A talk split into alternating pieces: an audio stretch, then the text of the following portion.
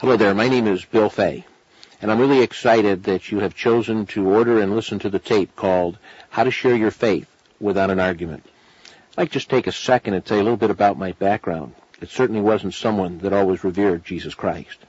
In 1980, I owned one of the larger houses of prostitution in the United States. I was involved in racketeering, bookmaking, and gambling. And I was also president and chief executive officer of a major multi-million dollar multi-international corporation. I had everything that the world said you ought to have, but the world lied to me. And as a man who reflects back and thinks about all of you who came into my life to share their faith with me, and I can remember rejecting and persecuting and antagonizing every one of you, and I know it sent some people away very discouraged, like they failed. But you see, they never failed. None of you failed when you were obedient to Christ to come into my life. You see, I remember the face and the words of every single one of you that ever shared with me about Jesus Christ. And March 4th, 1981, God brought all of it to bear when I found out what it was to know and to meet Jesus Christ, my Lord and my Savior. And I want to be an encouragement to all of you today who have people in your life that may seem difficult, that number one, God is sovereign. If He can take somebody like me and change them, he can take anybody in your life and change them as well. But the difficulty is he can't if you don't share. He can't if you feel like a failure. Because success is sharing your faith, living your life out for Jesus Christ. It has nothing whatsoever to do with bringing anyone to the Lord. We have to do more than just offer little tiny tidbits of gospel truth. We just can't say to someone, I love the Lord, I'll pray for you, or I go to church. I kind of imagine that's like being near a table full of these little tiny microscopic sandwiches when you're hungry. No matter how much you hang around the table with these hors d'oeuvres, you never seem to get full. And I think the same thing is true with people in our lives. We owe them more than just a tiny little tidbit. Until they hear and know what the gospel of Jesus Christ is, they can't truly receive it. And so I'm excited with this upcoming seminar to be an encouragement to you that you can't fail, and that possibly this can be a new and a fresh and dynamic way that you'll be able to tenderly confront people with the gospel of Jesus Christ. I'm excited for what may happen in your churches because as a church is vital and obedient in sharing the good news of Jesus Christ, I just know God has a special place in his heart for people in churches that are obedient to his word. I always begin a seminar with two questions. And my first question seems to always kind of stump people, but I'm curious if it'll stump you. How, what do you think is the biblical mandate of the evangelist? Take your best shot. The worst you can do is probably be mistaken. What do you think is God says is my responsibility as an evangelist? What is the biblical mandate for me? To glorify God. No. That's okay. Yes, sir. To make disciples. In other words, go. No. To preach the gospel. No. Yes, sir. To testify what God has done in my life. No. You see, the biblical mandate for the evangelist is not to share his faith, but Ephesians 4:12. Pastor, teacher, evangelist to equip the saints. I have the privilege in this seminar of exercising my gift to equip to encourage and to motivate you by the Word of God and by the power of the Holy Spirit. That is where my area of giftedness is. I believe with all my heart and conviction that if God somehow made it a gift as we think of a gift to evangelize, it would be very easy for all of us to look at them and say, their responsibility, I am off the hook. But the Great Commission is our responsibility. And I'm looking forward to how all of you choose to carry it out. So my next question, which is easier, and rarely do I not have all hands go up on it, but how many of you here have ever wanted to share your faith and chickened out? Is there any hand that's not going up because I'm going to ask you? I mean, I've chickened. Out everybody chickens out. Folks, we're not perfect. We're sinners saved by grace. But this is an important time now, and I want to ask you to be honest with me and tell me why. Why have you struggled in sharing your faith? What have you been afraid of? Who wants to volunteer to confess first? Ma'am, in the, in the stripes there. Ooh. I don't know if, if you can hear her. Feeling inadequate and the fear of rejection. I personally don't know of an emotion any stronger that I feel than the emotion of rejection. I can kind of be spring loaded for it at times. In your brochure there, you will see a definition of success. Success is not leading someone to Christ. Success is acting out your Christian life, sharing the gospel, trusting God for the results. Success is not leading someone to Jesus Christ. Folks, we in this culture have done a real disservice to you by inferring that you're to win one to Jesus Christ. I understand the principle behind that, but I'm uncomfortable with the choice of words because that implies for you that you have to do it. If you really believe this morning that success is sharing your faith, living out your Christian life, and it is not bringing someone to Christ, you'll connect with the fact that it is not you they are rejecting. It is Jesus they are rejecting. It is God's Word they're rejecting. It's never you guys. If you will just believe that, you'll realize you can't fail. Think about it. This is one area of your Christian life you cannot botch. If you'll say something. Even if what you say is somewhat tactless, even unloving, my Father can use that. He can't use your silence. I mean, I've seen some strange ways people have shared their faith. We've got some, a group of young people down our way that got a hold of a casket. Now, I mean, God's gotten me to, to do some strange things, but this isn't one I volunteer for. And they actually put one of the teens in this casket. And they take this casket down to a main street in our town, and they kind of haul this thing along with that New Orleans revelry music or whatever it is, and I guarantee you a crowd will gather because you haven't seen a casket going down your main street here, I doubt, right? So all of a sudden they pop the thing down and this pretend pastor gets up behind the casket. And oh, by the way, they pop the lid and there's a guy in there. And I mean, he looks dead. And so they're reading this thing and, and you know, here's nice old John and John liked to fish and, you know, read. And I mean, he's saying this is the dead eulogy. And finally the guy jumps out of the casket, points at the pastor and says, listen, you never told me. You never told me that I had to be born again to enter the kingdom of heaven and I am on the way to hell because of you. And in the meantime, all the other teens that are out among the audience start passing out the four spiritual laws and start evangelizing. See, there's many ways to evangelize. I mean, you're not getting me in that casket till the day I'm going home, folks, and then I don't care. But each of you are so unique that there's a variety of ways you can share without failure. It's God's Word they're rejecting. It's Jesus they're rejecting. It's never you. It's never me. Give me some other areas you struggle with. Good. Where to start, how to approach them. In about three minutes, I believe that will never be a problem for you again. Hmm. In fact, let me give you an interesting thing to store into your mind. Out of a hundred conversions that come to know Jesus Christ, only 15% come from what we call an event. What's an event? Billy Graham crusade, your pastor preaching from a pulpit, Friendship Sundays that I do, it reaches only 15% of all conversions. However, 85% of all of you who came to know Christ came when you heard the gospel, an average of 7.6 times.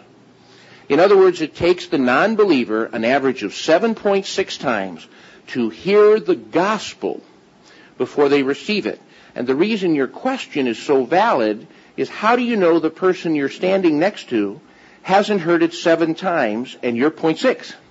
And all you got to do is say something and God's going to do the rest. Okay? And we're going to cover that in just about two minutes. Any other places you guys struggle? Concern they're going to ask me a question that I won't know. How long have you been a Christian? 28 years. Whenever I do a seminar, the person that always raises the question about fear of not knowing enough is a Christian of 10 years or more. And I always kind of tease you a little bit and say, the problem is, sir, you know too much. You're spiritually constipated. You need to get, you need to get rid of some of this information. In fact, at the end of the seminar, I will let you share the gospel in 30 seconds or less. It's so simple. I will do my best to remember you, and I will pick on you then. Anybody else? Nobody's going to raise their hand now. But go ahead. it's okay. Go for it. One more.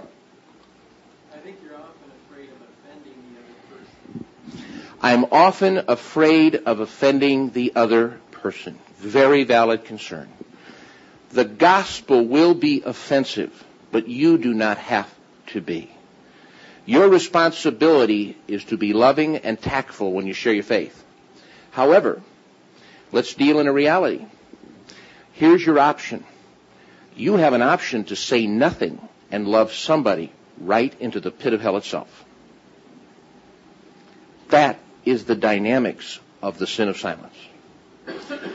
So how do we go about initiating a conversation? How do we go about not being personally offensive and yet getting the feeling that we and the Holy Spirit are in control of what's going on here?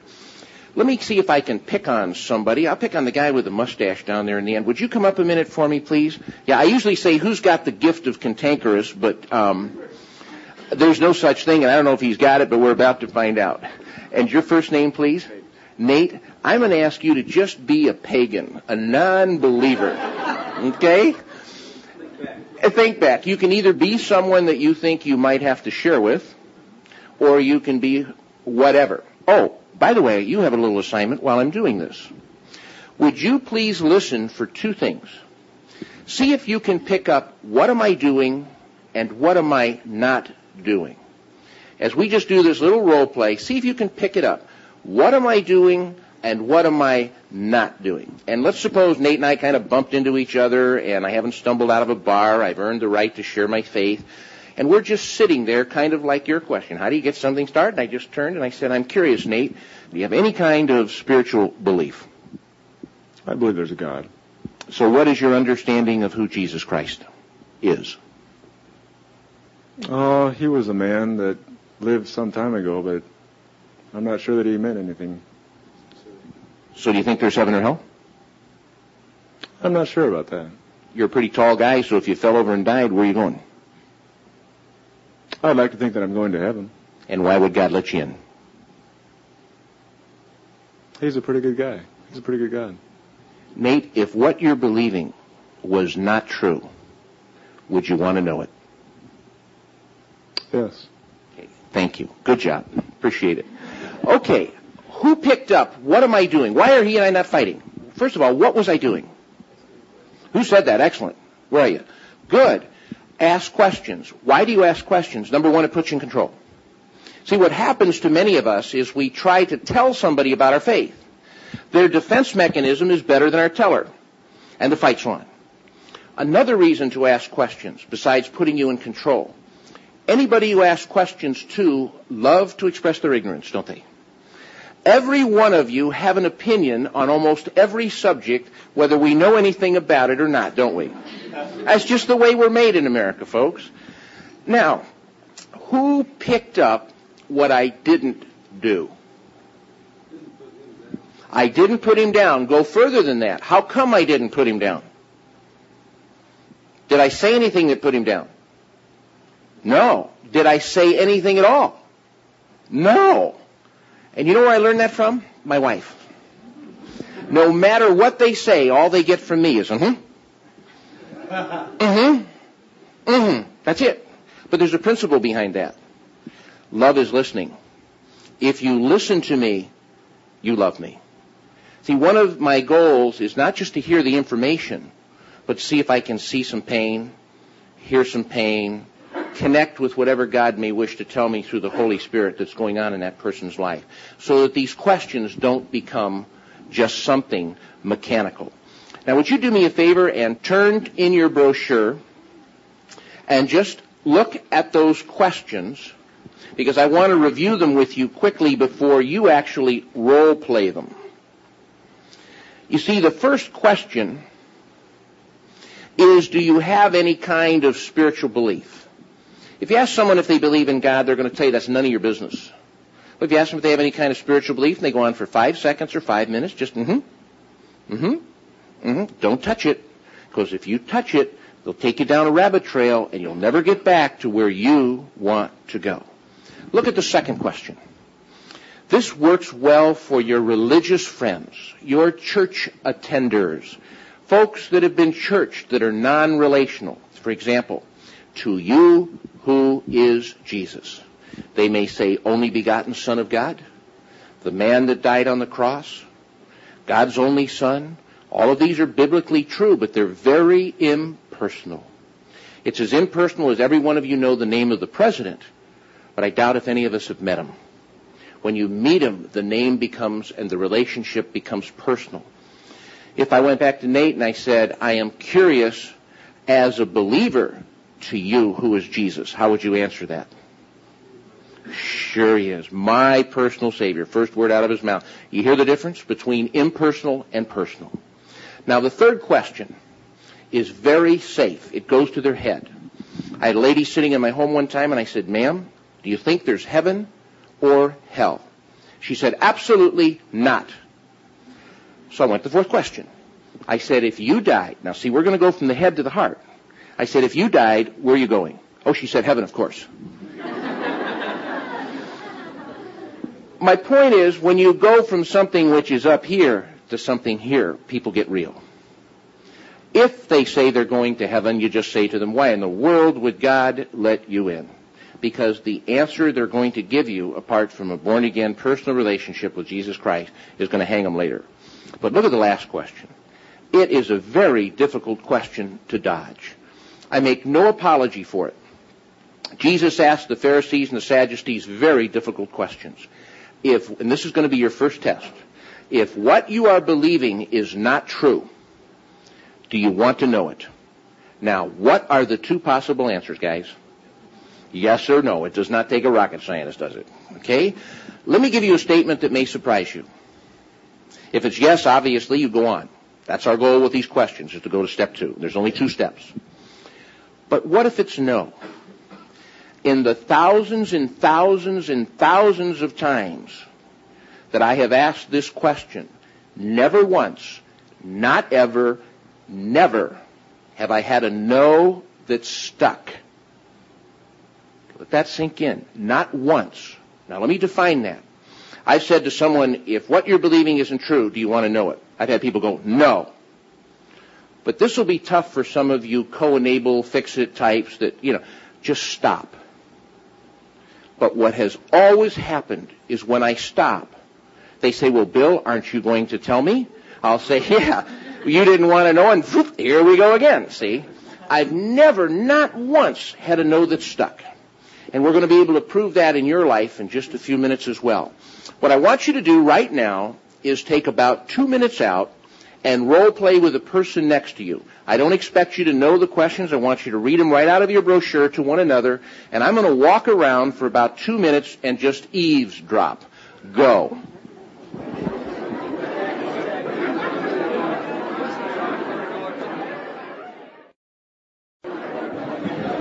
Okay. I hope all of you can hear the noise in this room. Why in the world is there so much laughter? There ought to be. It ought to be absolutely fun and joyful to do what's obedient and to share our faith. And I'll, I'll just kid uh, our leaders here that there's terrible sin in your organization. Um, as I walk around the room, what's happening is they're taking every foul, rotten thing that ever happened to them when they tried to share their faith, and they're giving it to the other person in the role play. See. But what you guys, some of you have really connected with the fact that you're not failing, that success is sharing your faith, living your life out for Christ. It is never having anything to do with bringing anyone to the Lord. See, you can take these questions and do a variety of things with them. You don't always have to go one, two, three, four, five. If you want to, think of them kind of like a funnel. These questions take you to where you want to get, and that's where we're going to go next. But I can remember on Continental not long ago, I'm uh, out early, and there's a little desk where they kind of pull the coupon on the ticket, not the big one.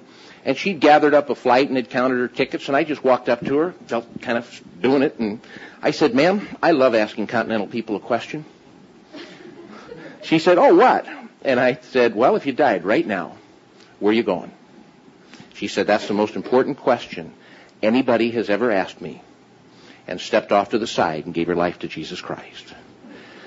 See, there are so many point six situations in our life where people have heard the gospel and not been confronted. I'll give you another short example and I'll give you a little clue. If any of you are married to a type A personality, I will give you a secret about us. About every two and a half hours, we have to have what's called a people fix. We can't go without saying something. Um, I'm flying from Denver to Newark, and I'm reading a great book, and I'm kind of the plane jolted when it landed, and it kind of took me into my mode of I better say something. And there was a lady sitting next to me, and she was obviously gathering up all of her business stuff, and I was just curious. I said, "What is your origin?" I thought maybe she was Hispanic. She said, "No, I'm Egyptian." I said, well, that's fascinating. Now let me give you my favorite bridge question you can write in above there on your brochure. This is my favorite get a conversation started question. Do you go to church anywhere? You'll usually get one of two answers. My third cousin is a pastor in Nebraska. Get that a lot. Or if it's a big enough town, they'll say, well, I go to the, um, it's the, um, and they can't even remember the name of it. But what happened was, I just, I just sit in awe of the sovereignty of God because she's sitting next to me and I said, you go to church anywhere? And now we're taxiing toward the gate. We've probably got maybe, I don't know, two and a half minutes. And she said, yes, I am Coptic Catholic.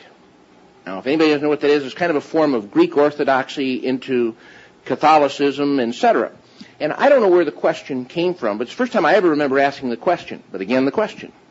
I said, ma'am, how does a Coptic Catholic get saved? Now, you know, when you sit in a plane, you're both sitting like this. She turned right to me in the seat and she said, I wish I knew how to be saved. Folks, if there isn't a point six there, I don't know what is. Now I have a, a little minor problem. We're down to about a minute, minute and a half. And I can remember the captain coming, the speaker was right above us, and he started with something, and you could see her kind of bristle because she wanted to hear and I wanted to share until we both realized what he was saying. He said, sorry, ladies and gentlemen, we can't go to the gate right now. There's a plane at the gate. We have to go to what they refer to as the penalty box. And he said, it'll be about 10 minutes. I said, Lord, more than enough time. Okay? Now, what I want you to do is to feel very free that the purpose of these questions is to seize a moment that God may be using in your life that prior you have not been aware of. Think of it this way. The cook in the home, usually when they cook a roast or a turkey, they take a meat thermometer and they put it inside the roast because they want to determine what's going on inside the heart of the, the meat. You can't see in there. So the way you know is you put a probe in there. That's what these questions are.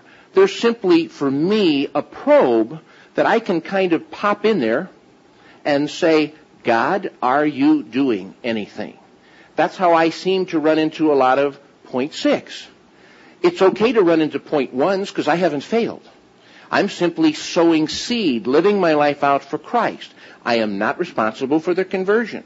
Think of it this way. If you cause the conversion, they are not saved. No man comes to Christ unless you draw them. Mm-mm. No man comes to Christ unless the Father draws them. I don't know of a more freeing thing in my life than to know I can't fail. Or that I don't have to take more time out during my week for another project. Evangelism is not a project. It is a lifestyle. If I had to convince you today that you had to take just one hour a week out of your life and evangelize, I'm going to lose you mentally. Every one of them. You might agree in principle, but I'm going to lose you. But if I can convince you today that as you move through life, there is not a conversation that you're going to have during any given day, you can't make a switch on it.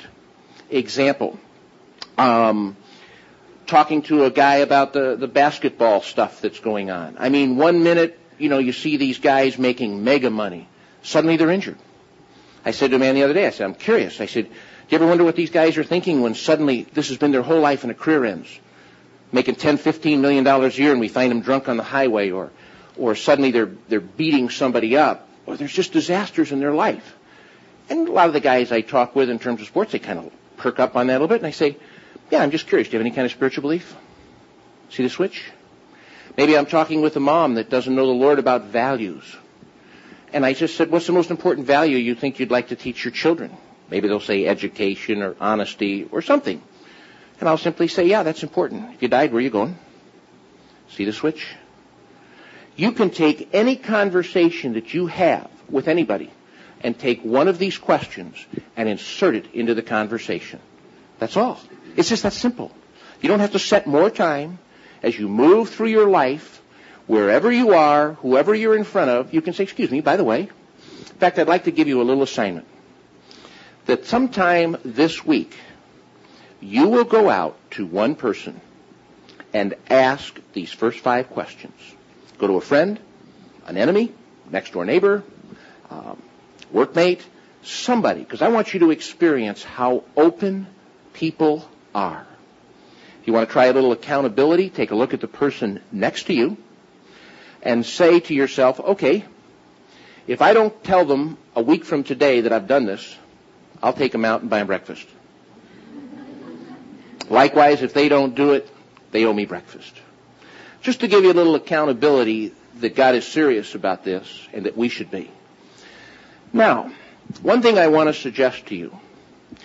After you've asked the first five questions, the whole goal that I live for in my life is to get to God's Word. That is my single purpose, other than determining if they're open, is that the questions will lead me to the Word of God.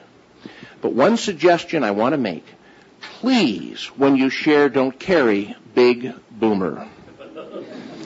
All of us have our normal, great big, church-going, Bible-studying Bible. And think of the poor pagan. I mean, I had quite a terrible background in my old life and I mean, if you would have shared with me out of loving concern and put this on the table, it would have been a tremendous embarrassment to me and probably you and it would have been on the floor.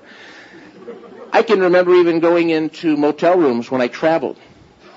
And they would have the Bibles out on the desk. And by then I'd been shared with so much by people like you that I began to pick up some kind of Christianese language. And I can remember once in a while I'd find one that was open and I would close it because I heard that things jumped out at you. I mean, it, it's, it has kind of an interesting mystique. But I would like to ask, is there any woman here who knows what a derringer is? Give me a show of it. You're nodding. What is a derringer, ma'am? A small pistol. Would you please check her purse, sir? yes, you're 100% correct. And its purpose is to come out of hiding. You don't want people to know you're carrying it.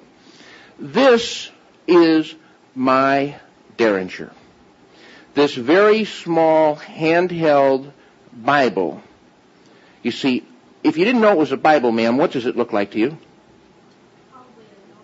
A notebook, checkbook, yeah, depending on where your heart is, right? No, it's, it's either one. but it has a real deeper purpose other than being practical. You see, for us guys who have to wear a shirt with a pocket, it fits in it.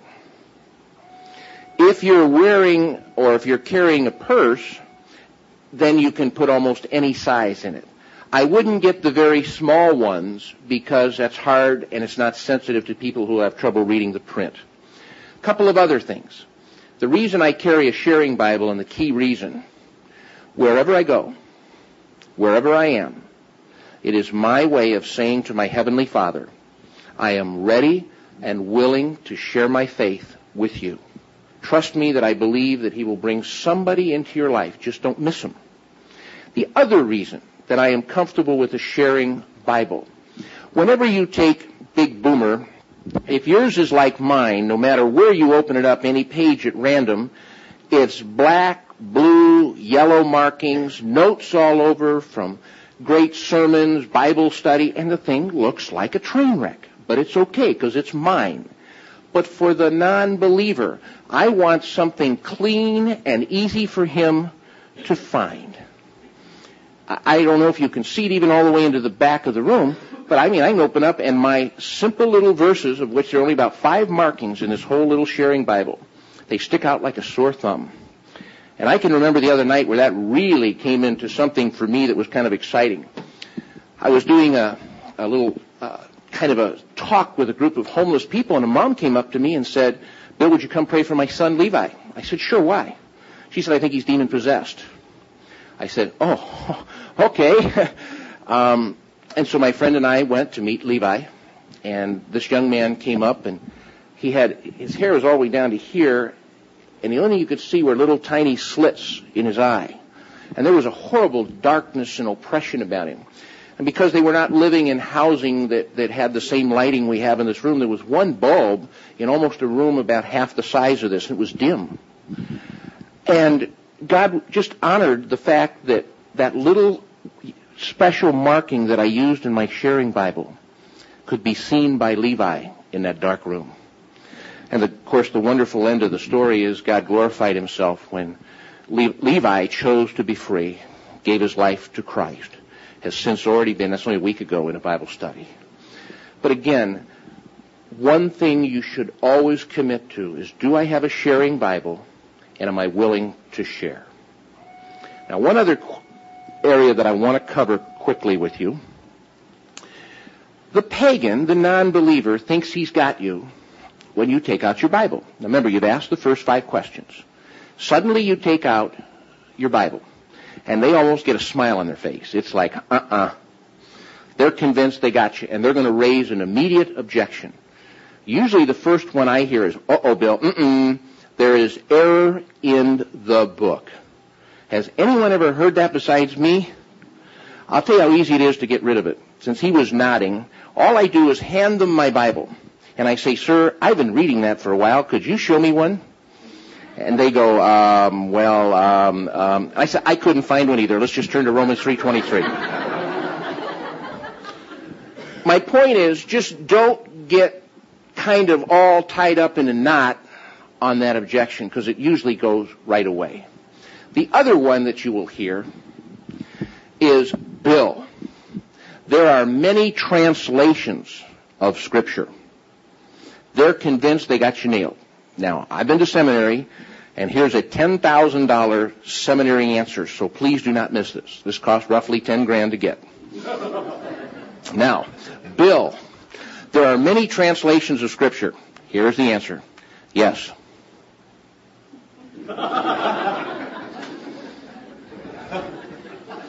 but they all say the same thing. I just went down the row earlier. I saw King James, Amplified, uh, New American, Living. I mean, there's all kinds, but they're all saying the same thing, folks. But the pagan doesn't know that. He thinks he's got you. There, there's many translations of Scripture. Yes. But, sir, did you know they all say the same thing? He says, no. I said, fine, let's just turn to Romans 3.23. That's it. It goes away. But for those of you who will run into more skeptics, I want to encourage you that for 2,000 years, men and women have examined this book. Some to prove it true, some to prove it false. No one has, and I have bet my life and your life on the fact that no one will. Let's deal in reality. The day they find an error in this book, you're foolish to be in this room with me.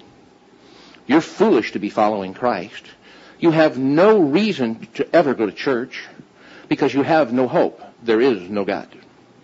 However, we have bet our eternal life that the Word of God is true. Period.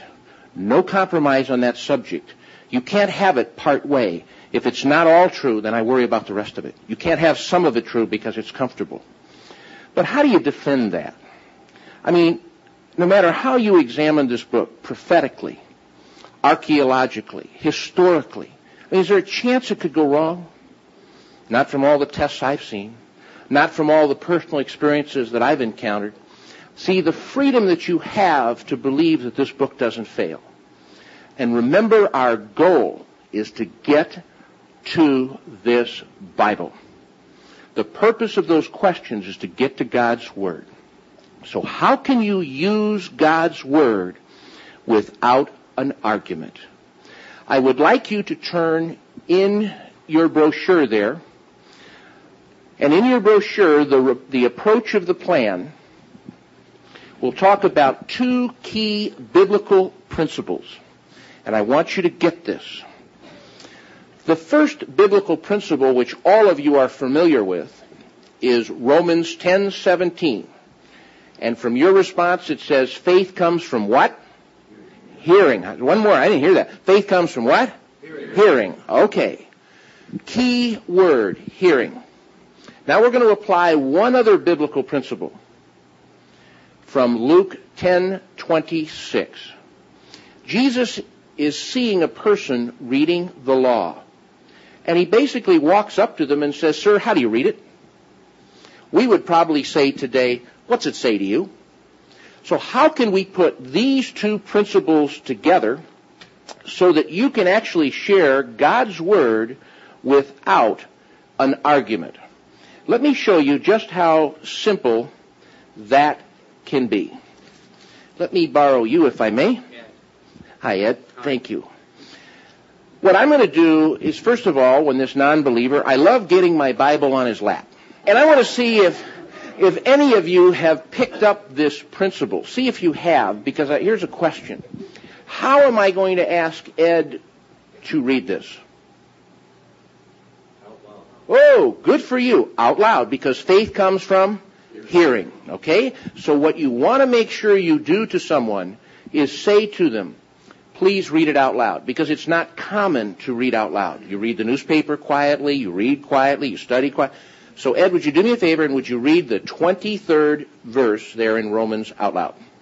For all have sinned and fall short of the glory of God. Now, here's how you avoid the argument. Ed, what does it say to you?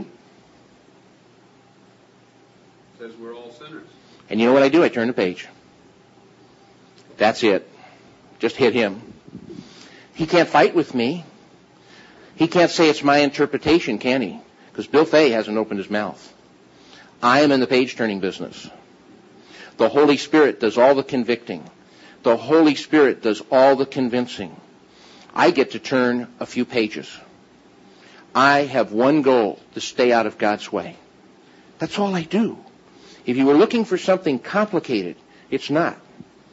Because all I want to do is get people to God's Word. I want to simply say, would you read this out loud? What does this say to you? And let the Holy Spirit start the incredible process of convicting and convincing them. Now, test time. First of all, I'd like all of you to do something. Since already there you're in your brochure, there's a list of suggested scriptures. I want you now with me, if you would, to open your Bibles to Romans 3:23. Because I know what's happening to some of you. You're saying, I'm never going to remember all of these verses. So I'm going to give you a Christian cheat sheet. I'm going to give you a way that you cannot forget. And here's how you do it. If you would get to Romans 3:23, and then I would ask you to take your Bible and turn it towards me. Just like you were going to ask me to read it out loud. Turn your Bible I nicely upside down, and that was a terrible choice of words. Things fell out all over the place. Now, if you'll notice, my Bible is facing you, like yours is facing me. Here's your cheat sheet. Every one of you have a white margin up here. That's just the way Bibles are made. The margin nearest your tummy. And I would like you to write up here Romans 6:23. Why am I having you do that? You're, you caught it. Why, ma'am? It's where we're going next. It is your cheat sheet. They will be convinced you've been to seminary and spent the same money I have and all that, but it's okay. You see, it's just a marvelous simple way that if you can remember Romans 3:23, the rest is going to be a wonderful trail. Now, we're going to get a little participatory from this point on, so you may as well stay alert. But my first question to the gentleman down there on the left in the blue shirt. I am the non-believer, and since you have your Bible open, I would like you to share that with me. Tell me what to do. I'm the non-believer, and you're trying to share Romans 3:23 with me. Let's see if he does it correctly, and if he doesn't, you can punish him. Okay? He was perfect. He said, read it aloud. Never forget that. Excellent. All have sinned and fall short of the glory of God. Oh, he's good. He just said, look at his body language. Look how relaxed he is. He's on the spot with all of you in here, and he is totally relaxed. He just said with all calmness, what does that mean to me? You can afford to be that comfortable when God is doing the work. Now let's suppose you want to turn the screw just a little bit tighter. Some ways that I sometimes do that on this verse, not necessarily every time. Let me see who I can pick on that looks kind of innocent. Um, hi there. Yes. Ma'am, have you ever committed, uh, have you ever committed murder? No. Have you ever been angry, called someone a fool, or waved them off on the freeway? Yeah. oh. hmm Did you know? did you know God says that's the same as murder? See, and there's a whole room full of serial killers here right with you. if you who are covered by the shed blood of Christ suddenly had that just hit you, because from God's perspective, that's who we were. Can you imagine how it can hit a non-believer who isn't covered by the shed blood of Christ? So that's just some tools that I use. Whether you choose to use them or not is a matter of your own personality and style. Let's turn to Romans 6:23 in your Bible. And I would like to know, and I'll probably pick on somebody here, what verse are you going to put up above Romans 6:23 so you know where you're going? Let me pick on the lady with a nice bow in her hair. Hi. Good for you, John 3:3.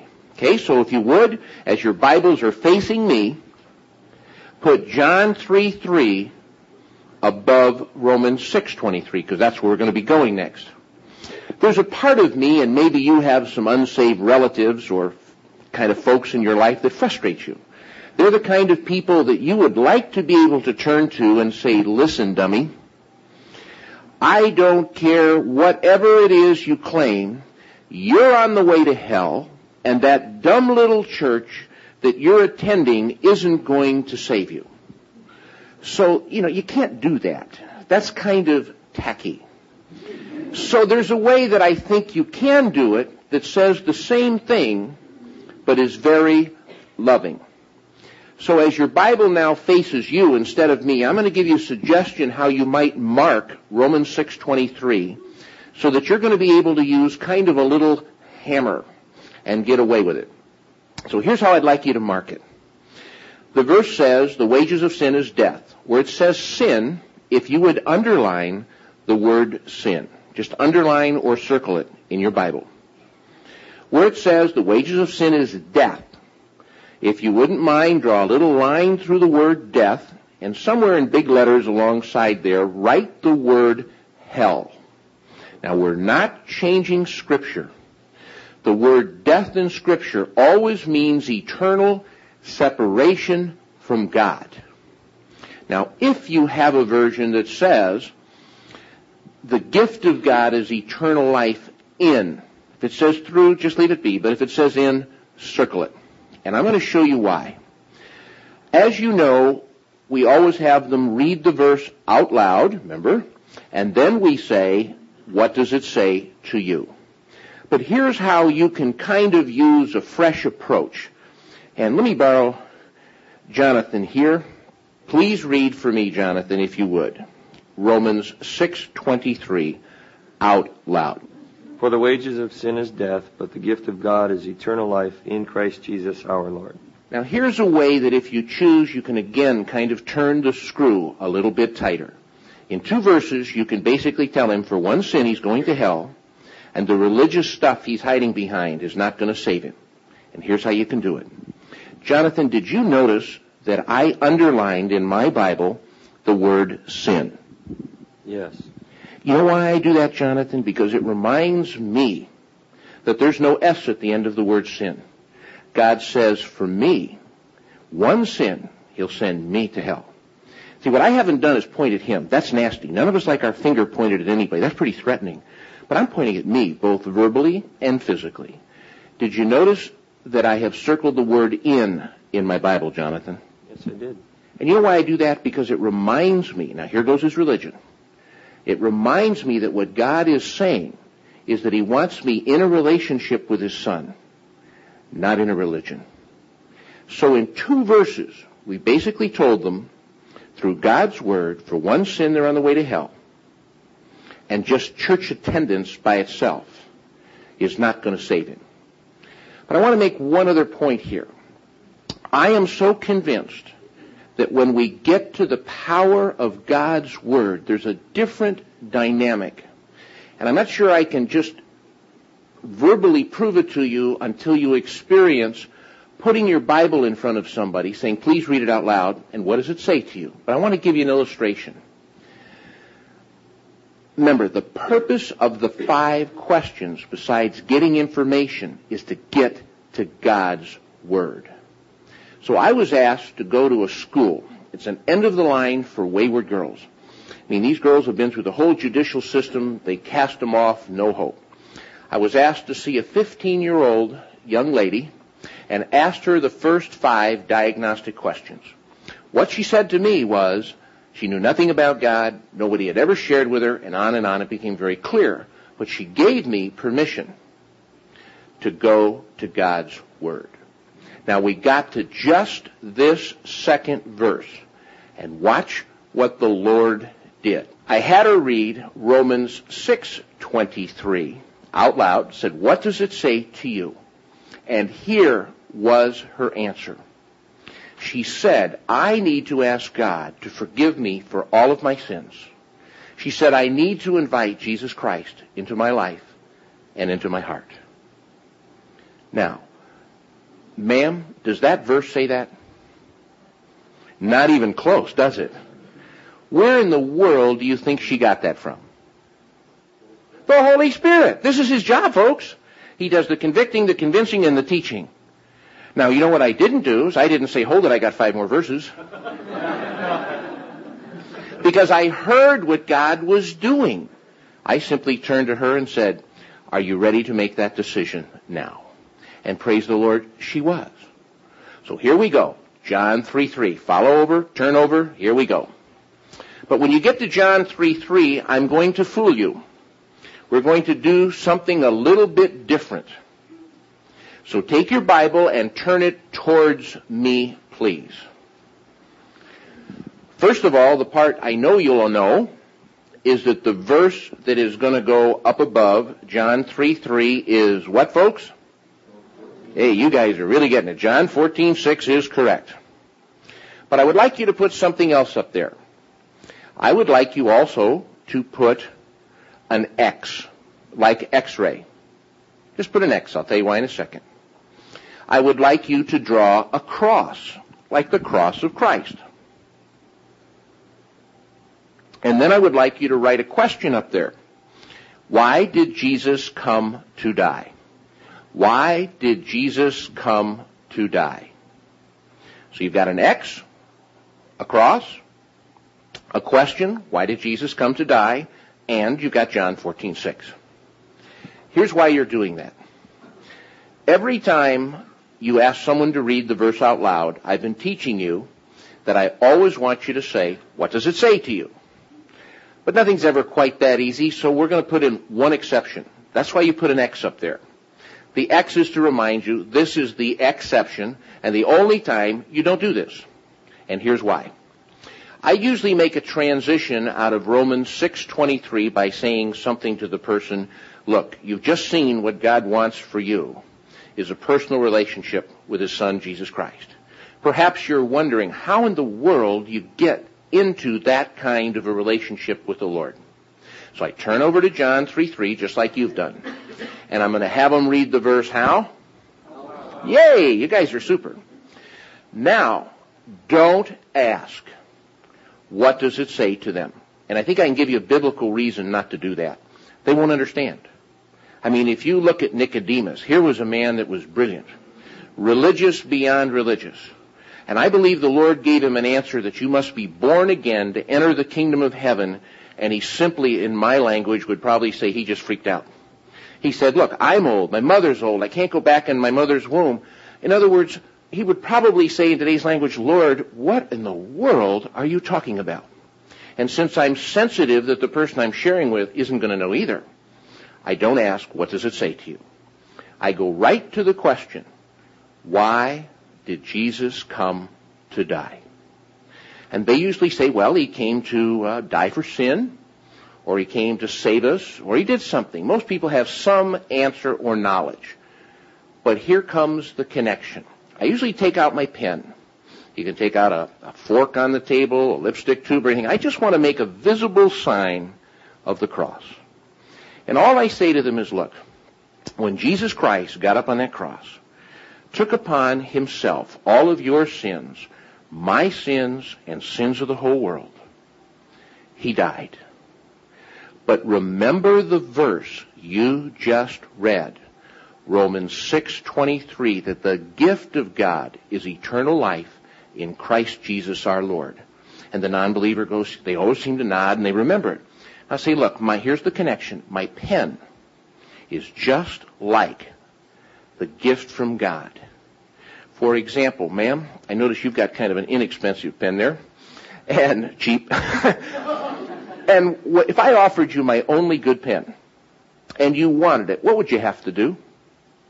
You'd have to accept it, wouldn't you? Now, most people, I'd say roughly 70% of anybody you offer your pen to are going to simply not quite say accepted yet. First reaction will be they say, I'd have to thank you. Don't help them. Hold the pen right in front of them. You watch what comes out of their mouth next. They will say, I'd have to pay you for it.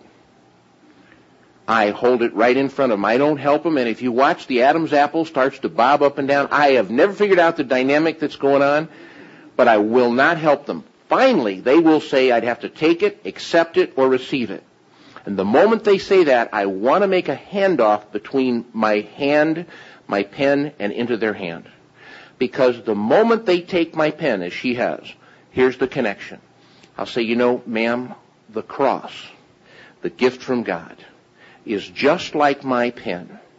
It doesn't become your gift till you just do one thing to get it.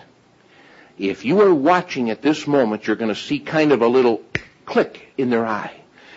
It's like only one. The simplicity of it strikes them. Number two, they, they know they, quote, ain't got it. And almost everything at this point picks up an incredible spiritual speed. And we're even going to pick up a little speed because we're heading over now to what verse? John 14, 6. Good job.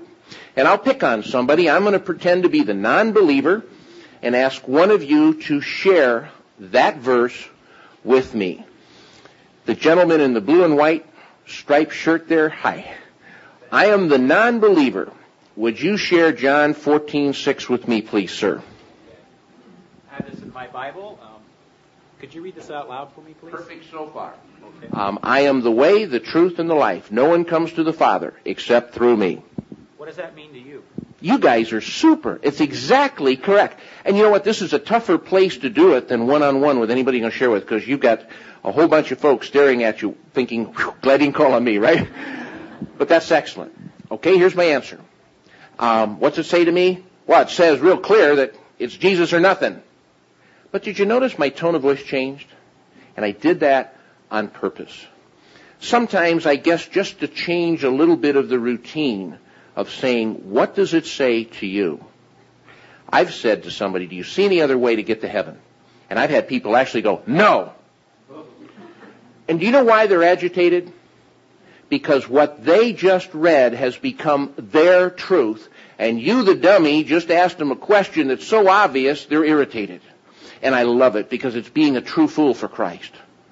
You see, it's so freeing to just pick up the little nuances as God begins to move people through His Word. Now head on over to Romans 10 verses 9 through 11. And in your brochure right there by Romans 10, 9 through 11, I want you to write something for me.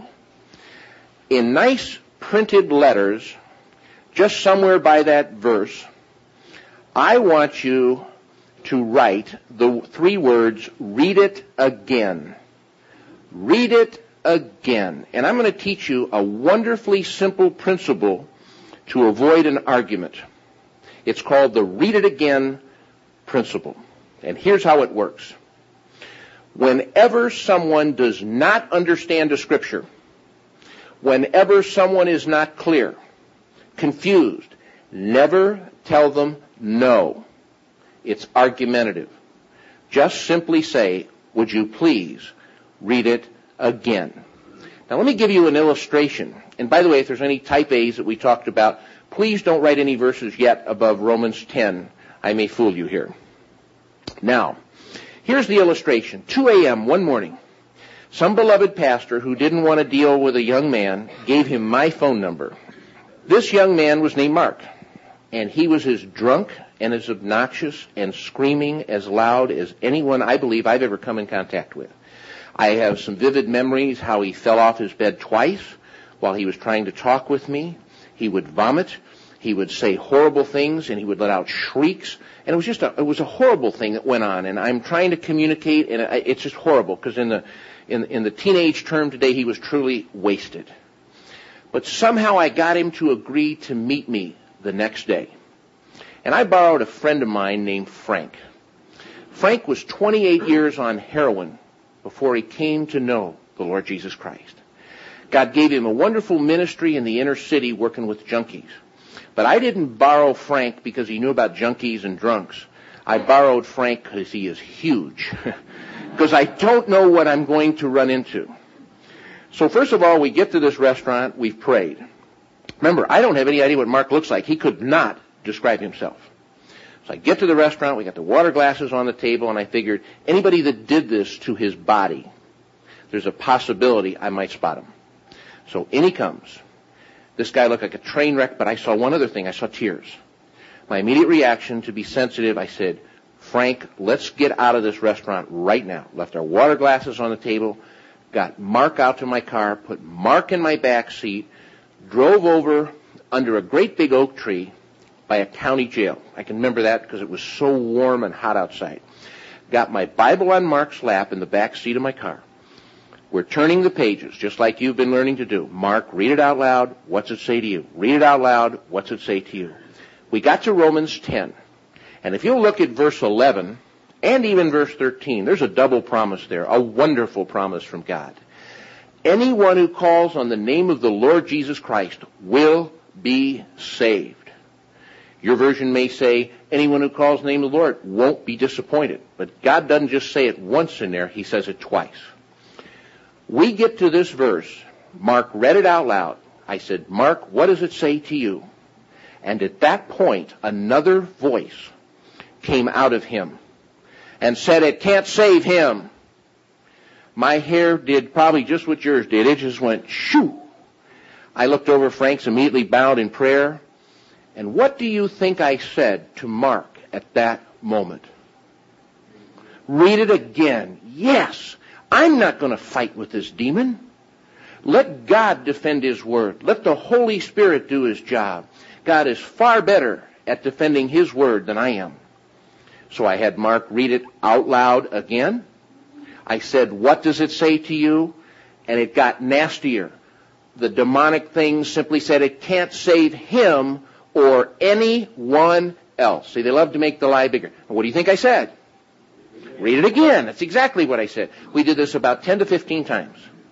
And the key is, finally God's Word broke through. See, that's my goal. I want to get to God's Word so it penetrates. And it did. Sight in the back of my car, I'll never forget. Mark would bend over and he'd weep. And there's a big difference to me between when a man cries and when a man sobs. Mark would sob from his heart. He was just broken. He'd sob and he'd sob and he'd sob and suddenly he'd throw his hands up and they'd hit kind of the tinny part of my roof and he'd praise God and he'd praise God and he'd pray. down he'd go again. And this would go on for about 10, 15 minutes. Weep, weep, and up, praise, pray.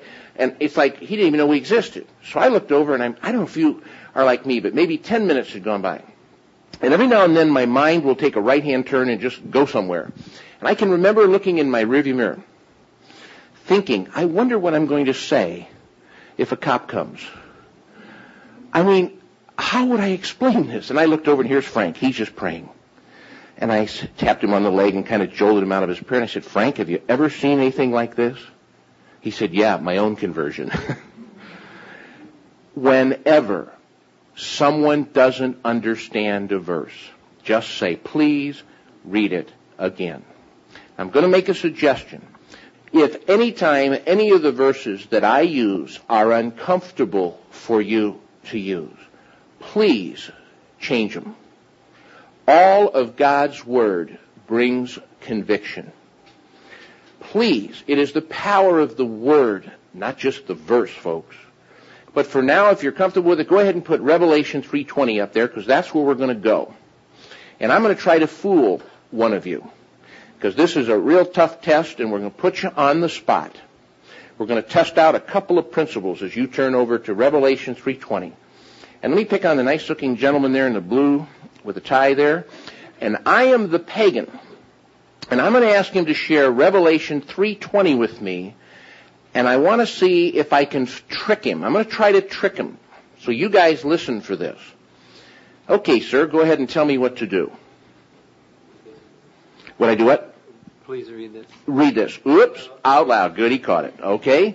Um, Jesus said, Here I am. I stand outside the door and I'm knocking. If anyone opens the door, I will come in and be with him and he with me. Now what follows? What do you say? Well, I, I was thinking of the commentary, which is what the That's perfect. What does it say to me? You're right on, because that's what we do with the exception of John 3 3. the trick was. No, no, no. that's great. No. No, hang on yet. I haven't fooled you yet. Okay, what does it mean to me? I'll tell you what it means to me. It means to me that if Jesus opens the door, he's coming right in. Mm-mm. Somebody help him? Read it again. Why are you having me read it again? Because I gave you a bad answer. Some people are going, what happened? Look. I have him read Revelation 3:20 out loud. That's what he had me do, and that was perfect. He said, Bill, what does it say to you? And I gave him an incorrect answer. I said in my nervousness, if Jesus opens the door, Jesus is coming in. Uh-uh, you got it. Uh-uh, uh-uh. If you open the door, you see, Jesus is the perfect guest. He never goes where he's not invited. So, in the nervousness of my pretending to be a non-believer, I gave him an incorrect answer. And instead of telling me no, with tenderness, you simply all said to me, well, Bill, just go ahead and read it again. See, let the Holy Spirit deal with me. There's the incredible freedom that it's all God's work from beginning to end. Now we come to a part that the Christians seem to fear the most. I call it the close. Asking for a decision. And for some reason, you guys get all concerned and get nervous about this and get your knickers in a knot or whatever's going on. But you know what? Again, this is all God's work. And if I'm not mistaken, was it Dale that I promised he would be able to share the gospel in 30 seconds or less? You remember that? So I'm going to put him in a picture as we're going to deal with what I call the final five questions, which is in front of all of you. And I'm going to put him into a story. And it's a true story that happened to me about seven years ago. Dale, you're driving on a road. You just left your Wednesday night church service, as I had. Came around a corner, and you see the Flight for Life helicopter down on the ground. You look over, and you see a Volkswagen absolutely creamed against a tree. You realize, because you can still see the hydraulics, that they had used the jaws for life to pull a young 17-year-old boy out of the car. Now, he's laying on a stretcher. The tubes are in him all over the place, and you've got 30 seconds to share the gospel of Jesus Christ with him. But Dale, you got one other problem. He can't speak. All he can do is go, huh. He can grunt a little. So you feel led by the Lord to walk through the crowd, quickly kneel down by his ear. You've got it. Go ahead and do it, and I'll time you. Are you a sinner? Huh. Does how mean yes? Mm. Do you want Do you want forgiveness for your sins? Huh. Do you believe Jesus died on the cross for you and rose again? Huh. Are you willing to surrender yourself to Christ? Huh. Are you ready to invite Jesus into your heart and into your life? Huh. You see, if his huh was from his heart, he is saved. The gospel is so simple that that took you about 16 seconds to share with me. because you had mentioned as being, I believe, one of the newer Christians. I want you to get a perspective that the gospel is so simple that it could be shared in 30 seconds or less if you needed to. You see, there's a tremendous reality because the next day that boy was dead. I know one biblical fact that God loved him enough to give him an opportunity at the last moment to receive his son, Jesus Christ. And if that boy had, he's walking the streets of gold going, this is close. Okay. There was a wonderful topper to that story. About seven years later, I'm doing a seminar in a church, and after the seminar, a grandmotherly type came up to me, and she said, Bill, was it a green Volkswagen? Nobody knew that but me and the Lord. I said, yes, ma'am, it was. How did you know? She said, that was my grandson. Tell me the prayers of the faithful don't get answered. It is exciting. It is touching. I get a lump in my throat every time I think about God's awesome love to reach all of those people that are in your life. You see, these final five questions are really questions that their mind has already agreed to from reading the scripture. Look at question one. Are you a sinner? Remember Romans 3.23? All have sinned and fall short of the glory of God. You see, these match right up, the questions with the verses. But now we get to a couple final principles. And I'd like you to write down right there under the last verse two other key words. I would like you to write the word silence and then I'd like right alongside of it you to write the word pray. Silence slash pray. Here is the principle. Whenever you ask the last question, are you ready to invite Jesus Christ into your life and into your heart? Go silent. There's a part of me that would almost like to say, please shut up. But that's a little tacky. So go silent and pray. Because this is probably the most crucial question that has ever been asked this person in their life or might ever be asked of them again, and I do not want you to get in God's way. 15 seconds of silence to them can feel like three minutes. Why? The Holy Spirit's working on them. God's Word's working on them. People that know you're sharing are interceding they're working on them. The angels in heaven are sitting there rooting.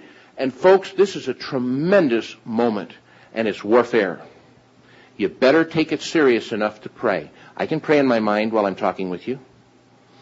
At that moment, are you ready to invite Jesus Christ into your life and into your heart?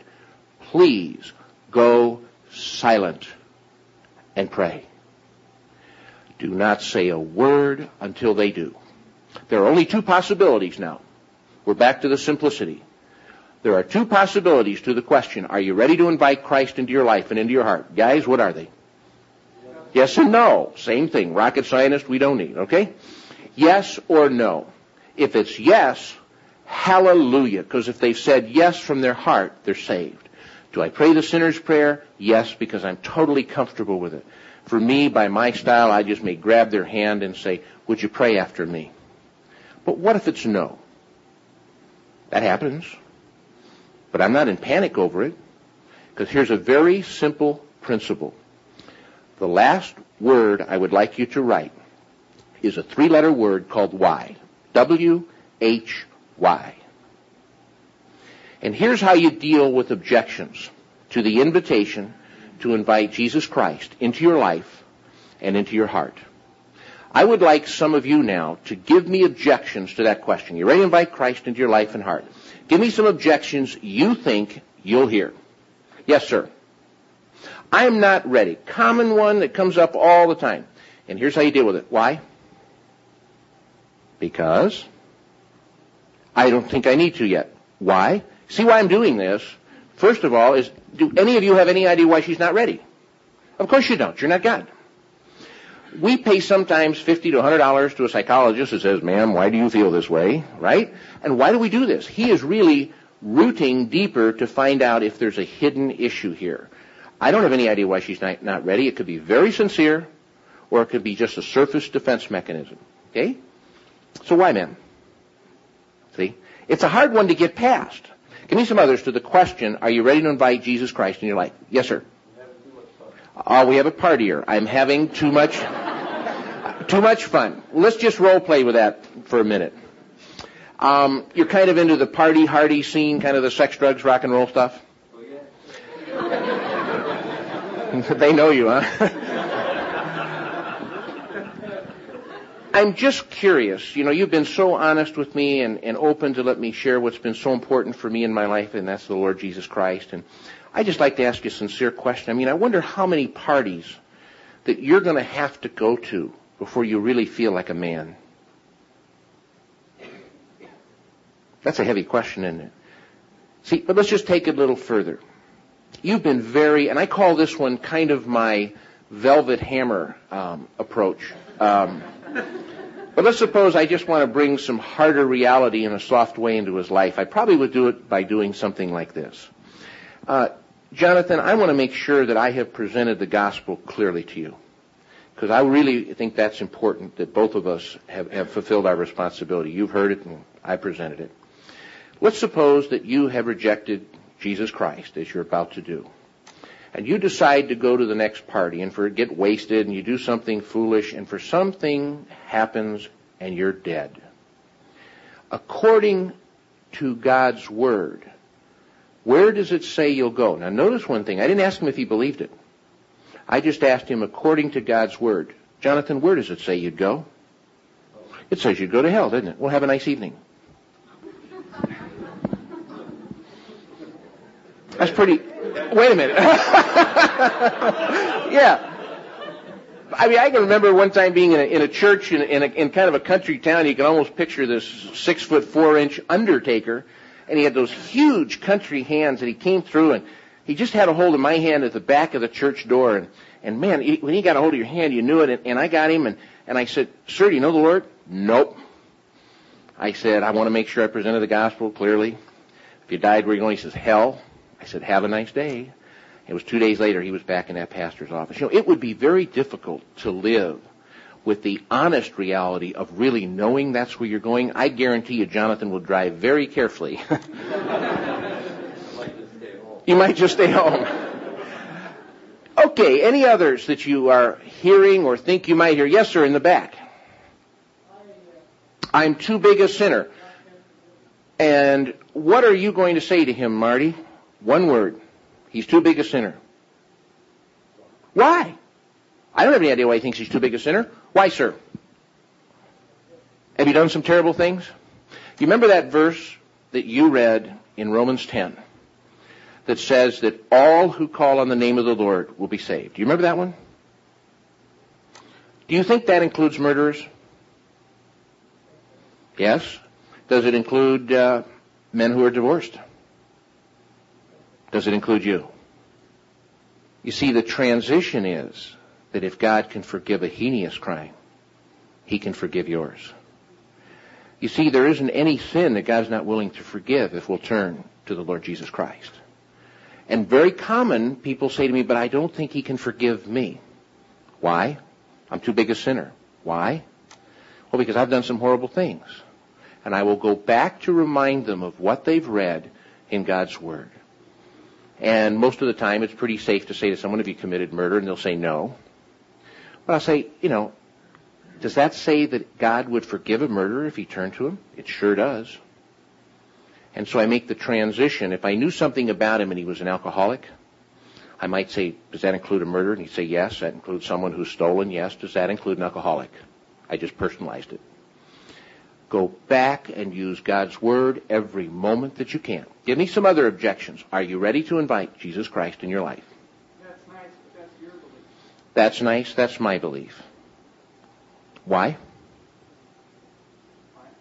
You don't believe that the Bible is necessarily true. Why? See, what happens oftentimes, as it's even happening with him, is they get defensive.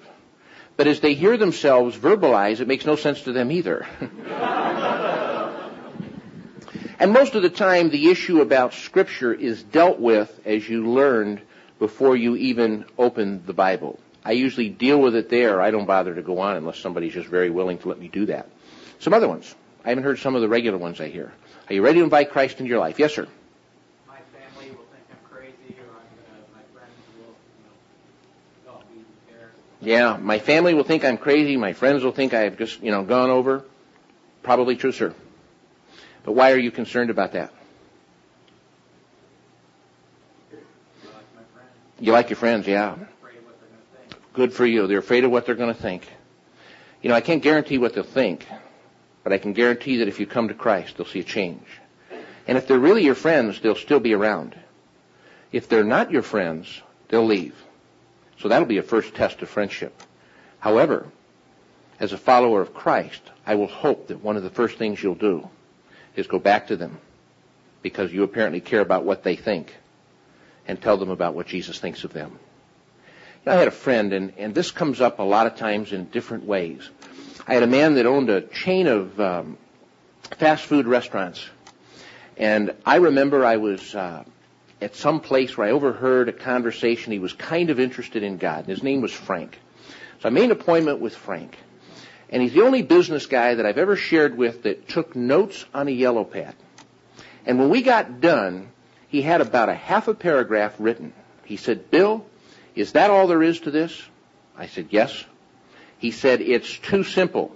First objection. What do you think I said? One word. Why? Here's his first objection. He said, what is God going to do with all of my businesses? Now, do any of you have any idea what God's going to do with his business? How can you? I don't know if God's going to bust him or bless him. I don't have the foggiest idea. So I said, why? And here was his answer that kind of burped up. Apparently, either the issue was only a defense mechanism about his businesses, or God resolved it for him, or whatever it was, because I thought he was counting cost. He left that objection and went all the way over in his mind to a totally different one I had not heard before. He said, what about my mother? Now, you gotta understand the dynamics here. Here's a 40 year old millionaire suddenly concerned about his mother. And for me, this was an incredibly intense moment. I'm praying, I'm doing all the things I've been teaching, and my mind is trying to, what is he talking about? What is he talking about? And finally I remember I said, why, Frank? What about your mom? And he named a religion. He said, she's very much a part of that religion. She'll disown me. And I just thank God for the Holy Spirit, because I remembered a verse that I believe is Matthew 10:37 that said, anyone who is not willing to leave his mother or father for me is not worthy of me. So I went back to that verse and I said, Frank, I want you to read the verse. Good. And then I said, what does it say to you? And he said, I'm going to worry about my mother later. Gave his life to Jesus Christ. He's now 10 years later a deacon in his church. My point is there's a tremendous freedom for all of us to just simply ask questions. The Lord did it all the time. Now I want to thank all of you for listening because it shows a desire and a commitment to want to be effectively used by the Lord Jesus Christ. Each of you are so wonderfully and distinctly made. I'll bet you I have met at least 15 to 20 different personalities here in this room. And every one of you are unique.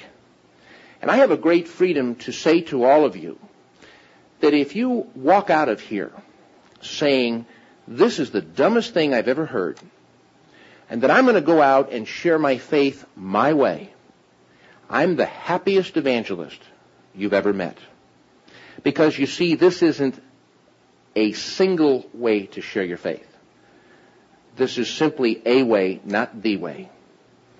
You have a tremendous freedom, whether you want to use tracts, bake loaf of bread, go somewhere, feed the poor, do whatever it is God is calling you in your distinctiveness to do.